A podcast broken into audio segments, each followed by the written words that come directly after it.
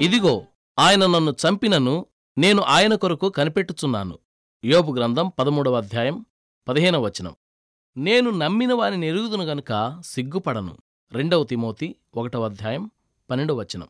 నా నావలన్నీ విరిగి తెరచాపులు చిరిగి నిరర్ధకమైన కీడు నన్నంటదు. నేను నమ్మిన వారిని నేనెరుగుదును కనిపించే కీడంతా నాకు మేలయ్యను. ఆశలు జారినా అదృష్టాలు మారినా. నిన్నే నమ్మానంటూ గుంతెత్తి పిలిచెను. విన్నపాలు వీగిపోయినా సన్నుతుడు మోగయైనా నేను నమ్మిన ప్రేమను నేనెరుగుదును.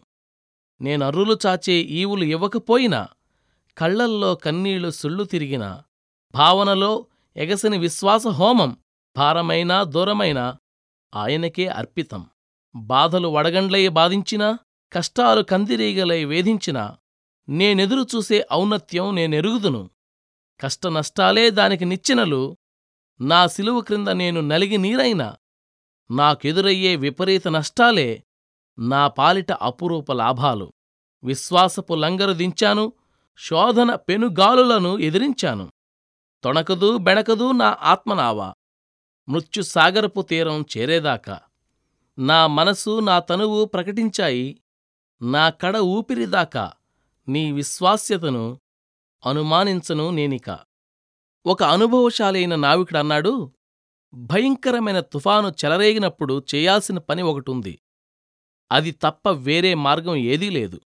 అదేమిటంటే ఓడని ఒక దిక్కుగా నిలిపి అది అక్కడే స్థిరంగా కదలకుండా ఉండేలా ఏర్పాటు చెయ్యడం. క్రైస్తవుడా నువ్వు కూడా చేయాల్సిందిదే పౌలు ఉన్న ఓడ పెను తుఫానులో చిక్కుకున్నప్పుడు చాలా కాలం సూర్యుణ్ణి గాని నక్షత్రాలను గాని చూడలేకపోయినట్లు నీకు సంభవించవచ్చు.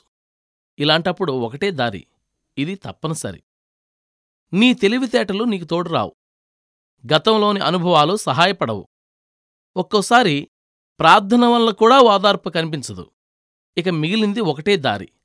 ఆత్మను ఒక దిశలో స్థిరంగా నిలిపి అటూ ఇటూ కొట్టుకుపోకుండా చూసుకోవడమే క్రీస్తు దిశగా ఆత్మనావను లంగరు వెయ్యాలి జంఝామారుతాలు ఉవ్వెత్తున లేచిపడే కెరటాలు విసిరికొట్టే ప్రవాహాలు ఉరుములు మెరుపులు గండశిలలు ఏం వచ్చినా పర్వాలేదు.